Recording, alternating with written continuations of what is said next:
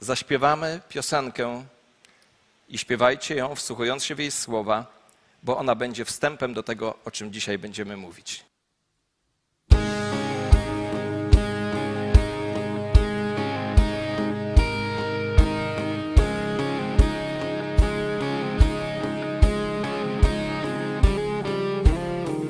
Ty słyszysz prośby me, mą pieśnią stałeś się. choć ciemność pokrywa.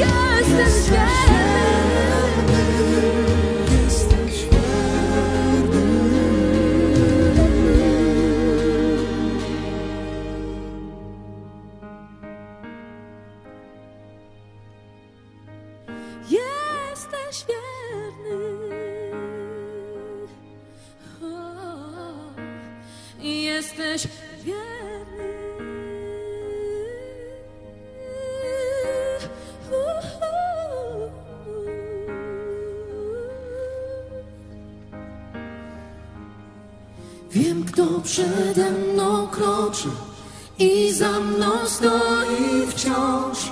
To Bóg anielskiej armii jest przy mnie w dzień i w noc. Jedyny Pan Wszechświat.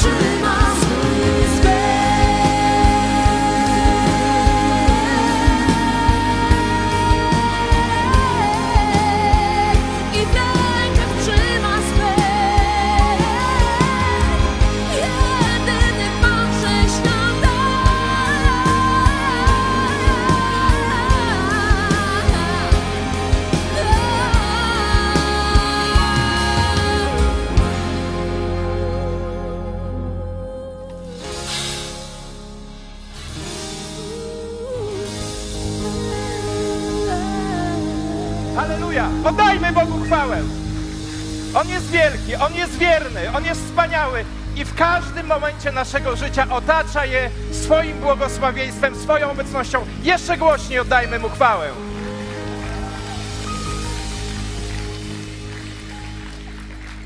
Usiądźcie proszę. Ja nie wyobrażałem sobie lepszego wstępu do dzisiejszego mojego nauczania, dlatego poprosiłem właśnie o to, by słowa tej piosenki towarzyszyły nam, gdy dzisiaj będziemy uczyć się z Bożego Słowa. Duchowa wojna w niebiańskich okręgach nie należy do starożytnych mitów, ale jest realna.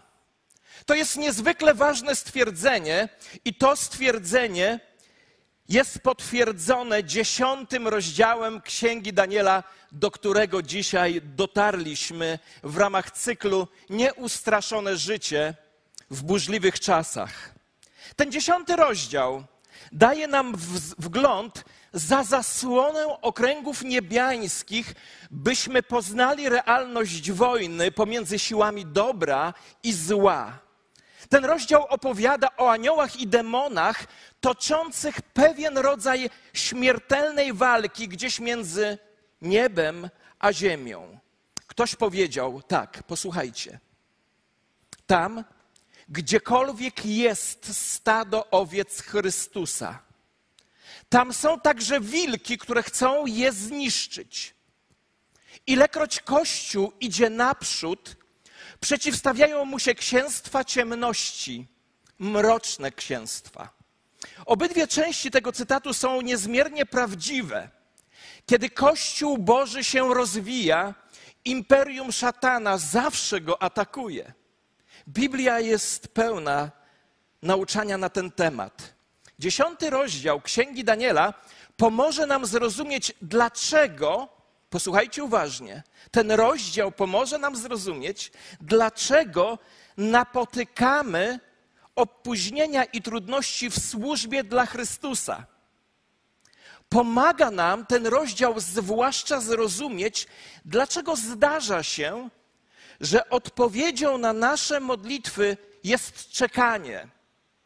Dlaczego często musimy czekać z odpowiedzią na naszą modlitwę?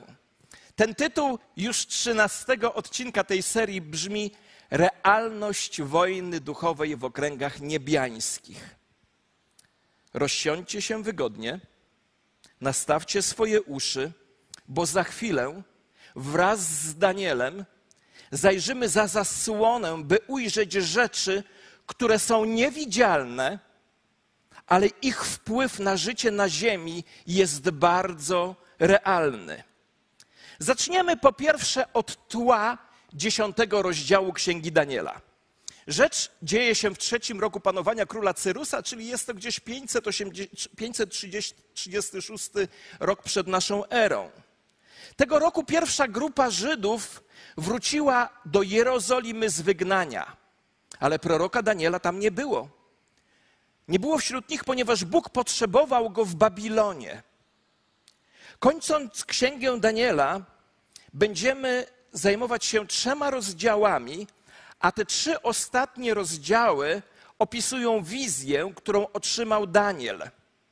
Rozdział dziesiąty, który dzisiaj analizujemy, to wstęp do tej wizji. Rozdział jedenasty to ta sama wizja, to sama wizja, a rozdział dwunasty opisuje jej następstwa i zakończenie tej wizji. W tej wizji Daniel otrzymuje objawienie o przyszłości, która dotyczy po pierwsze narodu żydowskiego, po drugie dotyczy dni ostatecznych i po trzecie dotyczy wielkiej wojny. To jest niesamowite objawienie historii Izraela, którego kulminacją jest pojawienie się antychrysta w ostatnich dniach przed powrotem Chrystusa. To także objawienie wielkiej wojny, która mocno dotknie Izrael. Daniel przeżywał bardzo wielki smutek. Przez trzy tygodnie pościł i modlił się nie jedząc, nie pijąc, w ogóle nie korzystając z wody, nawet do celów higienicznych. I pod koniec trwającego trzy tygodnie takiego postu, stojąc nad rzeką Hidekel, czyli nad rzeką Tygrys, zobaczył niesamowitą rzecz. Posłuchajcie uważnie, co zobaczył prorok Daniel. I podniosłem swoje oczy i spojrzałem, a oto stał pewien mąż ubrany w lenianą szatę, a jego biodra były przepasane czystym złotem z ufas. Jego ciało było jak z berylu, jego oblicze z wyglądu jak błyskawica, jego oczy jak pochodnie ogniste, jego ramiona i nogi jak blask wypolerowanej miedzi, a dźwięk jego słów jak głos tłumu. Wiecie, nie jest powiedziane, kim był ten człowiek, którego widział Daniel. Ale jeśli znacie Biblię, to zobaczycie, że opis zawarty w księdze Daniela przypomina bardzo opis Jezusa Chrystusa z objawienia świętego Jana.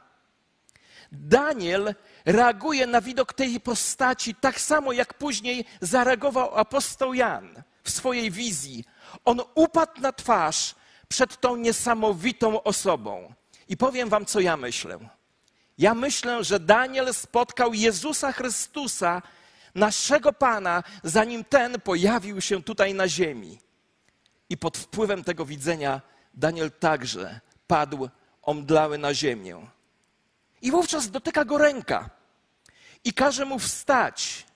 Wygląda na to, że była to ręka wysłanego do Daniela anioła.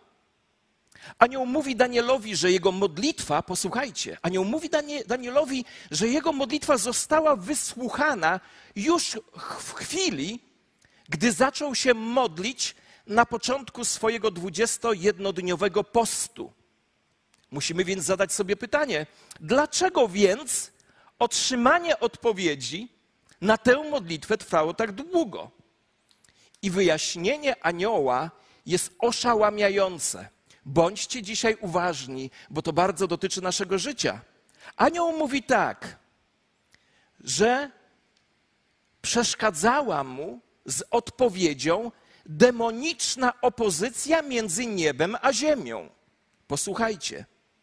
Wtedy powiedział do mnie: Nie bój się, Danielu, bo od pierwszego dnia, gdy wziąłeś sobie do serca to, aby zrozumieć i ukorzyć się przed swoim Bogiem, Twoje słowa zostały wysłuchane, a ja przybyłem ze względu na Twoje słowa.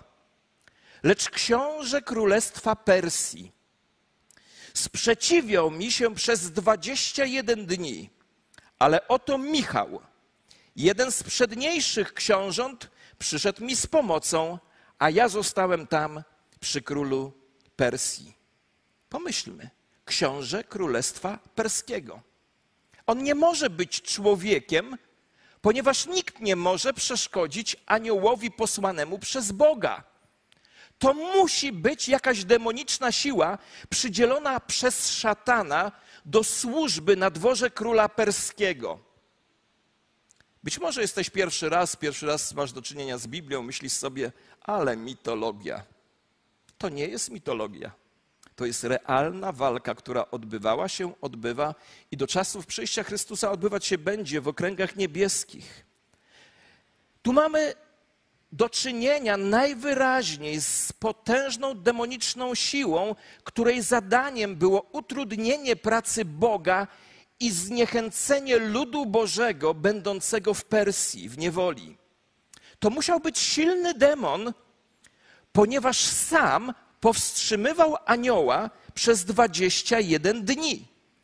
Następnie Michał, który jest archaniołem wyznaczonym do pilnowania Izraela, interweniuje. I wówczas anioł, który objawił się Danielowi, jest w stanie spełnić swoją misję, czyli przyjść z odpowiedzią na modlitwę. Na końcu rozdziału otrzymujemy jeszcze więcej informacji o anielskich przyjściach i towarzyszących temu wydarzeniach. Posłuchajcie. Ten anioł mówi do Daniela: Teraz wrócę, aby walczyć z księciem Persji. A gdy odejdę stamtąd, oto nadejdzie książę Grecji. Ale oznajmię ci to, co jest zapisane w piśmie prawdy. I nie ma nikogo, który by mężnie stał przy mnie w tych sprawach, oprócz Michała, waszego księcia, czyli archanioła oddelegowanego do opieki nad Izraelem. W pierwszym roku Dariusza Meda stanąłem, aby go pokrzepić i wzmocnić. To mówi nam, że anioł opuścił swoją wojnę, swoją walkę, aby przybyć do Daniela i wkrótce wznowi swoją niebiańską bitwę. Wkrótce będzie walczył z królem Persji, a później z księciem Grecji. Mówi również Danielowi, że dwa lata wcześniej interweniował, aby pomóc Michałowi, być może także podczas walki z księciem Persji. Wiecie, to wszystko jest dla nas bardzo tajemnicze, prawda? Nawet się wydaje dziwne. Ale jeśli ma być traktowane dosłownie, a myślę, że tak powinniśmy to traktować, to mówi nam to o niezmiernie ważnych i niezwykłych wydarzeniach w niewidzialnym królestwie, w którym aniołowie i demony walczą, by pomagać lub utrudniać działania Bożych dzieci na świecie. Musimy być przecież świadomi tego, co powiedział apostoł Paweł w liście do Efezjan w szóstym rozdziale. Posłuchajcie. Nie toczymy bowiem walki przeciwko krwi i ciału, ale przeciw zwierzchnościom, przeciw władzom, przeciw, przeciw rządcom ciemności tego świata, przeciw duchowemu złu na wyżynach niebiańskich. Kochani, po pierwsze, pamiętajmy z tego tekstu z listu do Efezjan o tym, że nasza bitwa nie toczy się z innymi ludźmi. My toczymy walkę z siłami ciemności, które często posługują się ludźmi, którzy najczęściej są nieświadomymi narzędziami potężnych sił duchowych, o których nawet nie mają najmniejszego pojęcia. Oczywiście te osoby są moralnie odpowiedzialne za swoje wybory czy działania, ale też są w służbie złych istot, które wpływają na nich w sposób, z którego sobie nie zdają sprawy. Po drugie, werset ten uczy nas, że istnieją różnego rodzaju, różne rodzaje demonicznych mocy. Są władcy, władze, moce tego mrocznego świata, duchowe siły zła w niebiańskich okręgach. Nie wiem, jak je rozróżnić,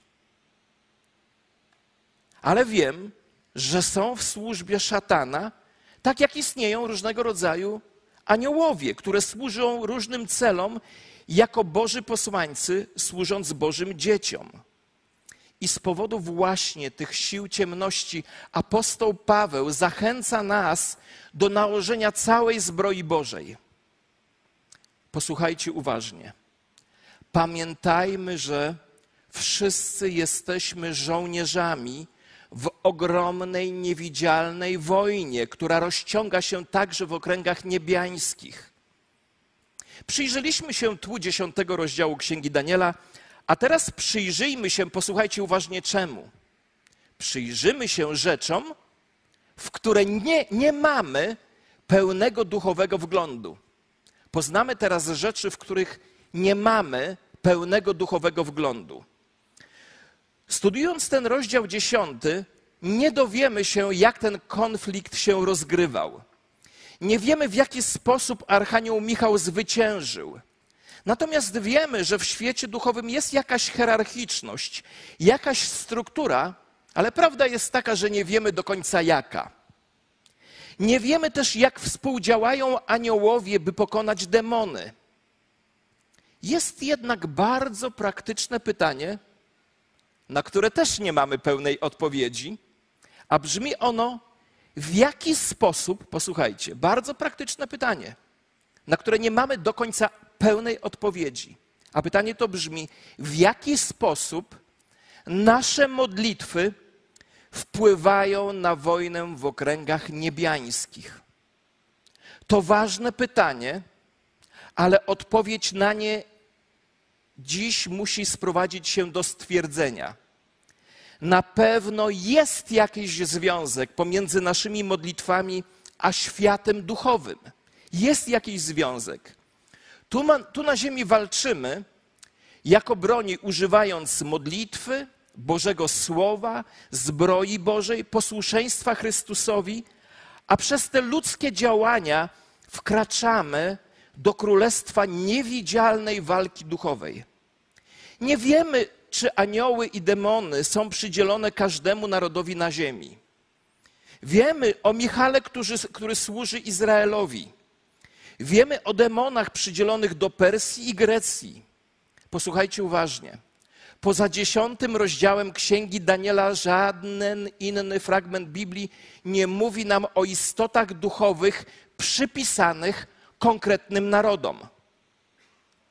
Wiele osób uważa, że anioł jest przypisany każdej osobie na ziemi, a przynajmniej każdemu wierzącemu na ziemi. Autor listu do Hebrajczyków w pierwszym rozdziale mówi tak o aniołach. Czy nie są oni wszyscy duchami służebnymi, posłanymi, by służyć tym, którzy mają odziedziczyć zbawienie? Wiecie, w naszym kościele mamy taką zasadę, że gdzie Biblia mówi, my mówimy, gdzie Biblia mówi, my milczymy. Jedyne więc, co możemy na pewno wiedzieć o Królestwie Duchowym, to te rzeczy, które są wyraźne, nie objawione w Słowie Bożym, a cała reszta to jest spekulacja. Dlatego posłuchajcie uważnie. Bardzo ważne jest, aby w żadnym momencie nie wychodzić poza Pismo Święte w odniesieniu do demonów. Nie wychodźmy poza Pismo Święte w odniesieniu do demonów. Biblia mówi nam wszystko, co mówi, musimy wiedzieć o świecie duchów. Jeśli musielibyśmy wiedzieć więcej, Biblia by więcej mówiła. Wszystko, co Biblia mówi, jest w rzeczywistości prawdą i nie ma innego wiarygodnego źródła informacji na temat demonów i aniołów. Kiedyś Wam mówiłem takie świadectwo, jak w poprzednim kościele, w którym byłem pastorem, chłopak zda, zdający do szkoły aktorskiej stanął przed naszym kościołem i mówi, że szedł na egzamin do tej szkoły i w, w bramie tej szkoły stał diabeł, demon. Takie miał ten chłopak widzenie. I ten demon mówi do niego tak, no i widzisz, i idziesz dzisiaj do szkoły, w której ja jestem władcą i panem. I ten chłopak podjął decyzję o niezdawaniu egzaminów do tej szkoły na podstawie tego widzenia i słów, które przekazał jemu ten demon. Pamiętam, jak cały kościół, ja też biliśmy brawo, jaki on mocny, jaką podjął dobrą decyzję. I wtedy jeden starszy naszego kościoła, jeden z liderów, przyszedł do mnie i mówi: A czemu ty się cieszysz? Cieszysz się tym, że chłopak podjął decyzję w oparciu o czyje słowa? Słuchacie mnie? Czyje? A diabeł jest ojcem czego? I wszystko, co mówi? Więc nie wychodźmy poza Biblię. Nie wychodźmy poza, poza Boże Słowo. Naszym jedynym autorytetem w dziedzinie duchowej rzeczywistości jest sama Biblia, a nawet nie ludzkie doświadczenia. Powinniśmy wierzyć we wszystko, co mówi Biblia, i nie powinniśmy wychodzić poza to, co mówi Biblia, a każde doświadczenie sprawdzać w oparciu o to, co mówi Biblia. Powinniśmy pamiętać, że Daniel nie wiedziałby nic o konflikcie z księciem Persji, gdyby anioł mu nie powiedział o tym. On nie miał wiedzy o nadprzyrodzonej walce, dopóki anioł mu tego nie ujawnił. Do tej pory poznaliśmy tło dziesiątego rozdziału Księgi Daniela, przyjrzeliśmy się rzeczom, w które nie mamy pełnego duchowego wglądu, a teraz poznamy coś bardzo ważnego, a mianowicie poznamy duchowe rzeczy, których powinniśmy być pewni. Więc słuchajcie uważnie, bo poznamy rzeczy, których powinniśmy być pewni, jeśli chodzi o duchową walkę. Z tego dziesiątego rozdziału Księgi Daniela możemy, być, możemy odkryć pięć duchowych rzeczy, których powinniśmy być pewni. Rzecz pierwsza. Modlitwy wierzących są natychmiast wysłuchiwane przez Boga. O, czerwone światełko się powinno wam zapalić. Anioł mówi do Daniela, w wersecie 12, że jego modlitwy zostały wysłuchane w niebie w chwili, gdy szukał mądrości od Boga. Kochani, posłuchajcie. Najmniejszy szept wierzącego na ziemi jest głośnym krzykiem w niebie. Najmniejszy i najbardziej cichy szept wierzącego tutaj na ziemi jest głośnym krzykiem w niebie. Bóg słyszy, kiedy się modlimy, a nasze modlitwy docierają do Niego w chwili, gdy powstają w naszych sercach. Ponieważ jest naszym Ojcem Niebiańskim, nie ma czasu ani dystansu, możemy modlić się z zapewnieniem, że On nas słyszy, jakbyśmy byli jedynymi, którzy do Niego przemawiają. Po drugie, niewidzialna wojna duchowa może czasami opóźnić odpowiedź na tę modlitwę. To, co przytrafiło się Danielowi, może się również przytrafić nam.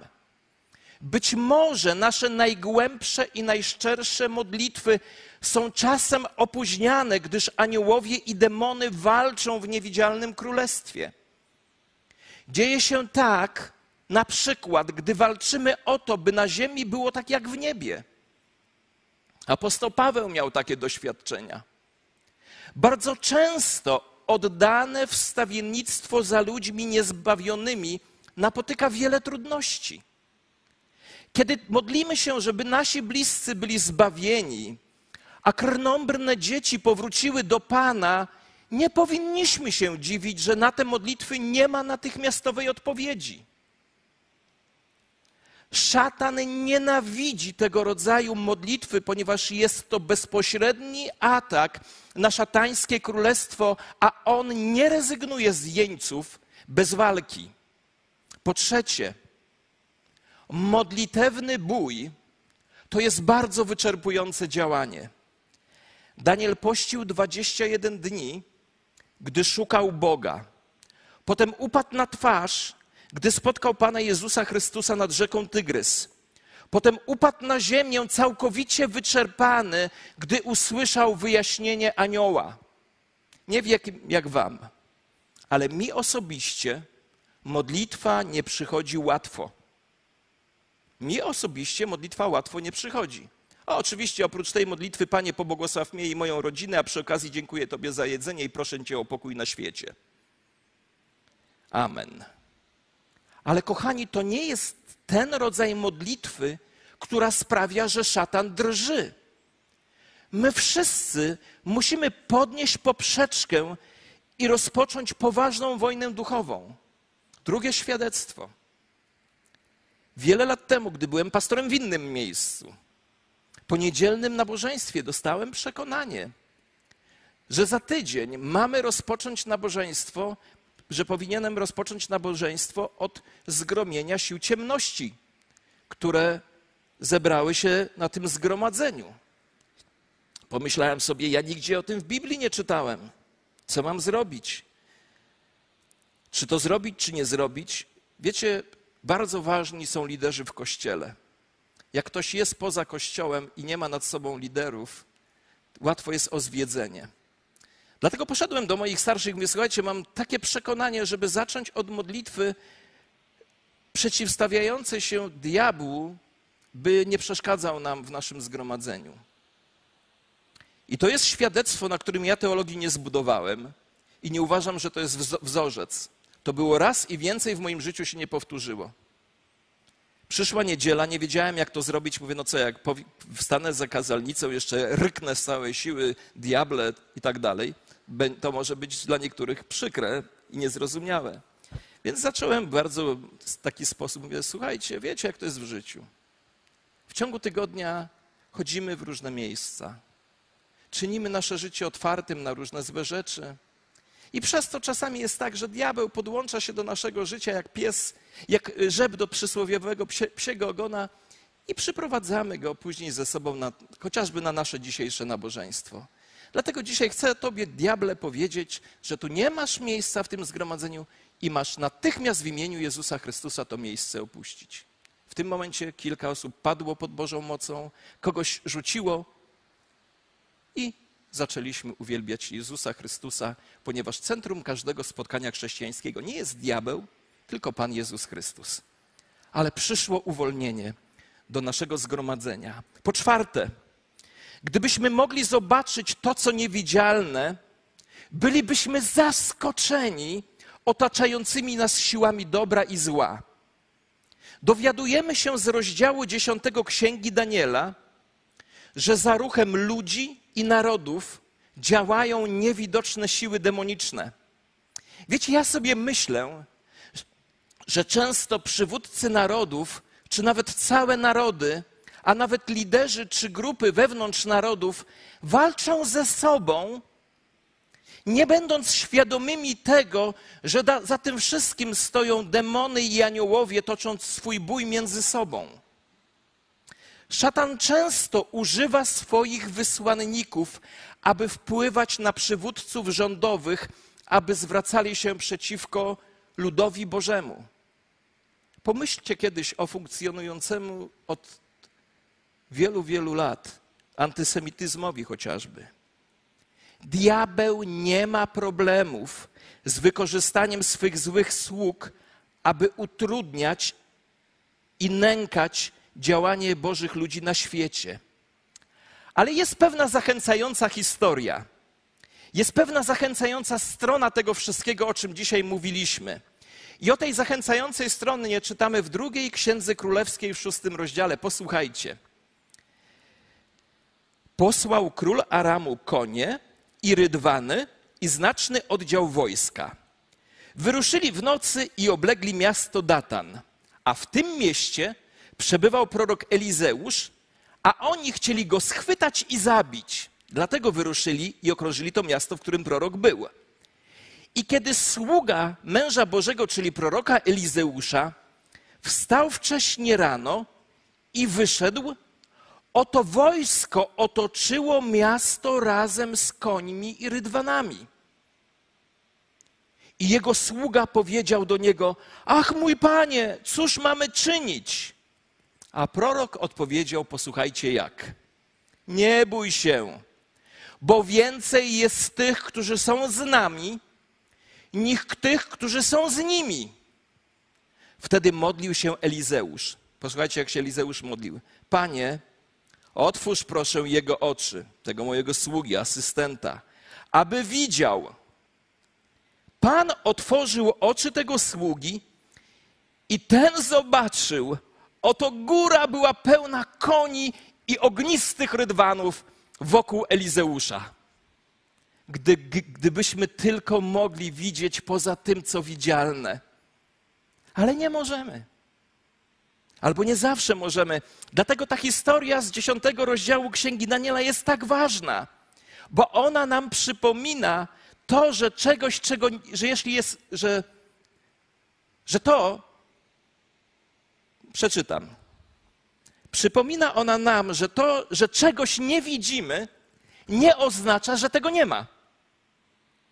Gdybyśmy przez sekundę mogli zobaczyć naprawdę oczami Boga to, co On widzi, ujrzelibyśmy wokół nas szeroki wachlarz istot nadprzyrodzonych, zarówno aniołów, jak i demonów, a jako wierzący w Jezusa Chrystusa możemy być pewni, że więcej jest tych, którzy są z nami, niż tych, którzy są przeciwko nam. Słyszysz, Kościele? Więcej jest tych, którzy są z nami, niż tych, którzy są przeciwko nam. W tym wszechświecie jest znacznie więcej niż na pierwszy rzut oka. I piąta, ostatnia rzecz. Główną bronią naszej walki duchowej jest pokora. Jest modlitwa. Jest poznanie oparte na Bożym Słowie jest posłuszeństwo i wytrwałość. Ponieważ nie widzimy aniołów i demonów, nie musimy się martwić tym, co one robią. Naszym zadaniem jest pokorne chodzenie przed Bogiem, szukanie Jego oblicza w modlitwie, wzrastanie w poznawaniu Słowa Bożego i wytrwanie w wierności, bez względu na to, jak trudne są czasy. Pamiętajmy to, co powiedział Jan. Dzieci, wy jesteście z Boga i zwyciężyliście ich, ponieważ ten, który jest w Was, Duch Święty, jest większy niż ten, który jest na świecie. To jest Boże Słowo dla nas wszystkich dzisiaj. Czy jesteś atakowany przez wroga? Nigdy się nie poddawaj. Czy masz pragnienie porzucić grzech? Nigdy się nie poddawaj. Czy walczysz o swoje małżeństwo? Nigdy się nie poddawaj. Czy starasz się być silny w obliczu pokusy? Nigdy się nie poddawaj. Czy napotykasz krytykę z powodu robienia tego, co uważasz za słuszne w oczach Bożych? Nigdy się nie poddawaj. Czy jesteś zmęczony walką? Nigdy się nie poddawaj. Skieruj swój wzrok na Jezusa. Biegnij do Niego, kiedy czujesz się słabo i kiedy czujesz się mocny. Czy masz ochotę odejść? Podnieś zbroję i wróć do bitwy. Bo kiedy dzień się skończy, staniesz po stronie zwycięstwa. Nic, niech nikt się od tego nie odwróci. Nie bój się i walcz dalej. Nigdy się nie poddawaj. Nigdy, nigdy, nigdy, nigdy się nie poddawaj. Oprzyj się na Jezusie Chrystusie i nigdy się nie poddawaj. Dlatego dzisiaj moim wezwaniem dla Ciebie i dla mnie są słowa z Pisma Świętego. Dlatego wyprostujcie opadłe ręce i wyprostujcie opadłe kolana omdlałe kolana. Dlatego przepaszcie biodra waszego umysłu i bądźcie trzeźwi, pokładając doskonałą nadzieję w łasce, która nam jest dana przed objawienie Jezusa Chrystusa, bo jeśli do Niego należysz, jesteś po stronie zwycięstwa, a zwycięstwo, które zwyciężyło świat, to nasza wiara. Toczysz dzisiaj, kto z Was dzisiaj toczy bój duchowy? Czy to o bliskich, czy o rodzinę, czy o swoje życie, o pracę, o swój duchowy wzrost, o walce z grzechem? Kto z Was toczy? Podnieście ręce. Więcej jest tych, którzy są z nami, niż tych, którzy są przeciwko nam. Ty i Duch Święty to wystarczająca siła. Boże Słowo w Twoich rękach to jest narzędzie walki. Bogu niech będą dzięki, który nam daje, pamiętacie co? Zawsze zwycięstwo w Jezusie Chrystusie Panu naszym. Powstańmy i oddajmy Mu chwałę oklaskami. Wołajmy do Niego z całego serca. A jeśli toczysz swój bój i to słowo dzisiaj było do Ciebie, to mam prośbę. Kto z Was toczy bój i wie, że to słowo było dzisiaj do Niego? Podnieście ręce, pomachajcie.